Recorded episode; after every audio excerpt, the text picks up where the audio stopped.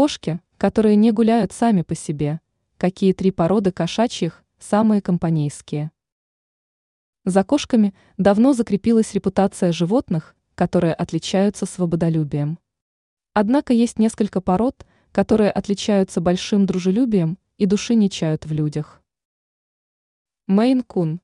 Эта кошка может напугать вас своими размерами, и напрасно. Более дружелюбного существа, чем эти шерстяные гиганты, сложно найти.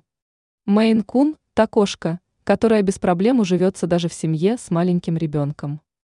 Если, конечно, вас не отпугнет необходимость постоянного ухода за его длинной шерстью. Сфинкс.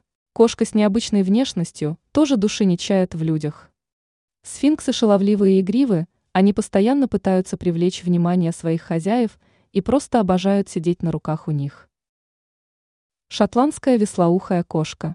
Флегматики от мира кошачьих, вислоухие шотландцы являются одним из образцов спокойствия.